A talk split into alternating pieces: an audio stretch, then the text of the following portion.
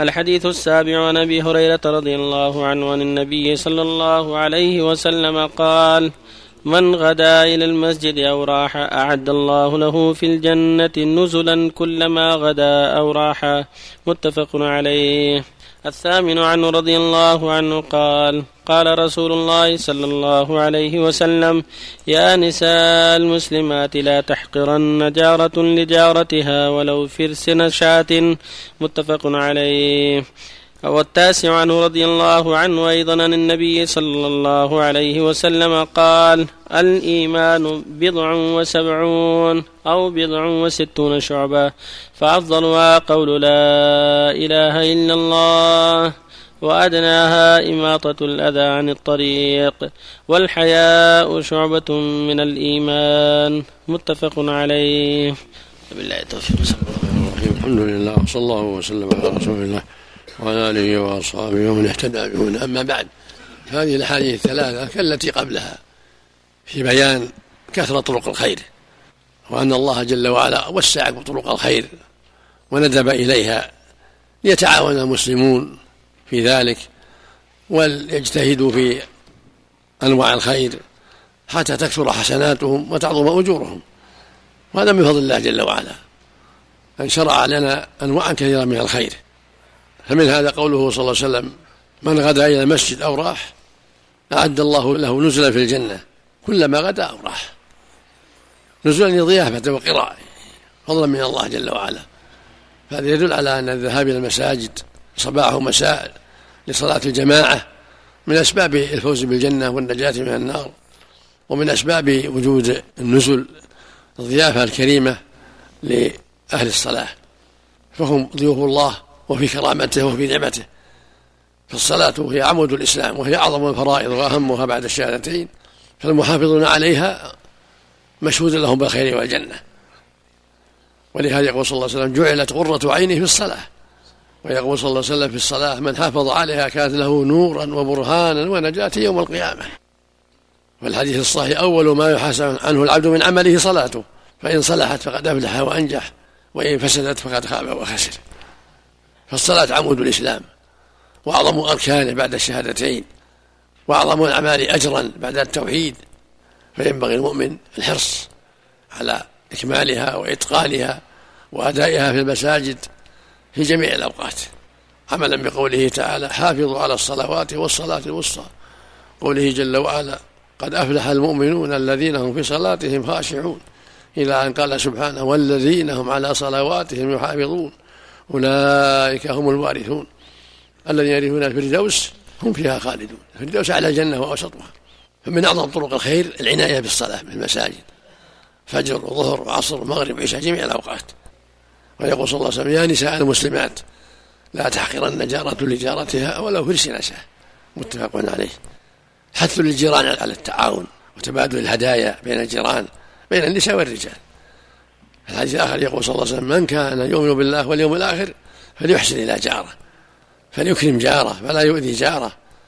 فالجيران مشروع لهم التعاون وإكرام الجار كل واحد يكرم جاره يهدي إليه ما يناسبه. فحديث أبي ذر لا تحقرن من المعروف شيء ولو أن تلقى أخاك بوجه طلق كما تقدم ويقول صلى الله عليه وسلم إذا طبخت امرأة مرقة فأكثر ماءها وتعاهد جيرانك. يعني إذا كانوا محاويش.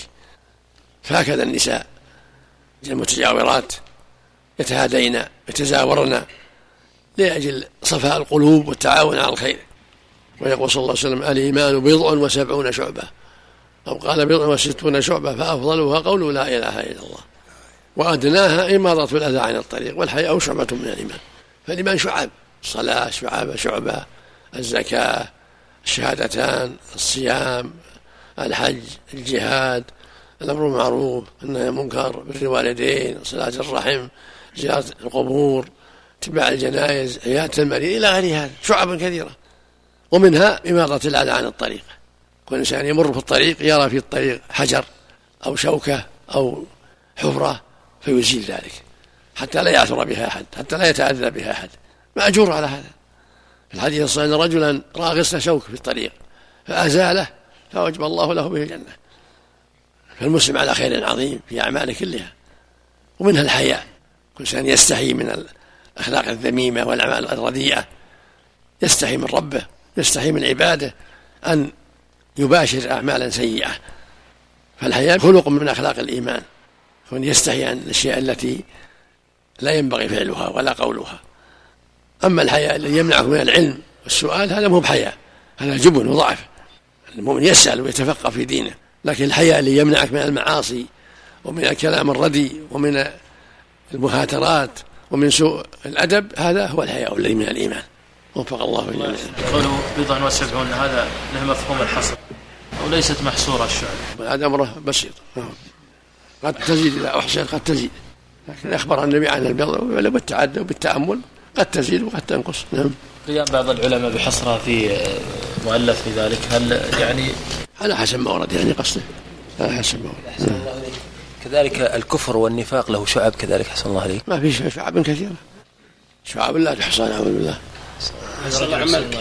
السعي بين الصفا والمروه بعضهم مثلا يستقبل الكعبة ثم يؤشر بيده صلى الله عليه وسلم يكبر. الله أكبر الله أكبر. ثم ينصرف يسعى. هل هذا من المخالفات مخلة؟ لا هذا يجزي يجزي لكن الأفضل انه يرفع يديه هكذا. يكبر ثلاث ويحمد الله ويدعو ثلاث مرات. كل مرة يعيدها ثلاث مرات. وهو واجب مستقبل القبلة. هذا أفضل. ولو صعد ونزل أو ما صعد أجزاء. لكن كونه يصعد ويستقبل القبلة ويفعل ما فعله النبي صلى الله عليه وسلم يرفع يديه يكبر الله ويحمده ويدعو ثلاث مرات هذا أفضل. هذا أكمل يعني. هذا مرة في الصفا ولكن الأول أحسن عملك ما يخل يعني. لا مجزي مجزي لو صعد أو كبر أجزاء.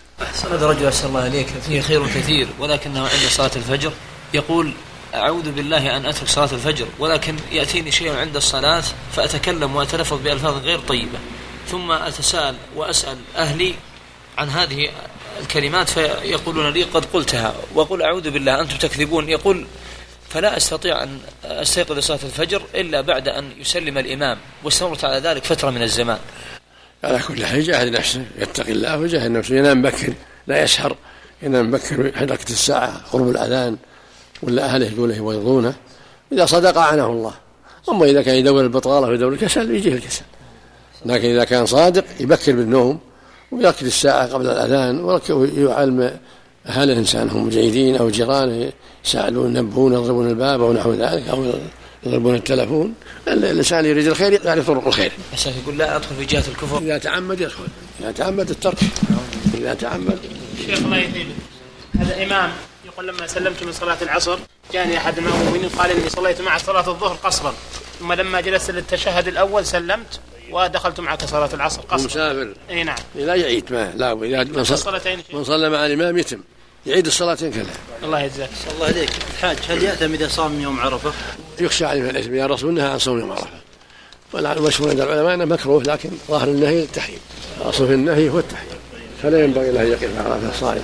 أحسن ادعيه الاستفتاح في السجود. مثل اللهم رب جبريل وميكائيل بسرعة فاطر عالم الغيب والشهادة. إذا أراد الدعاء ما يصح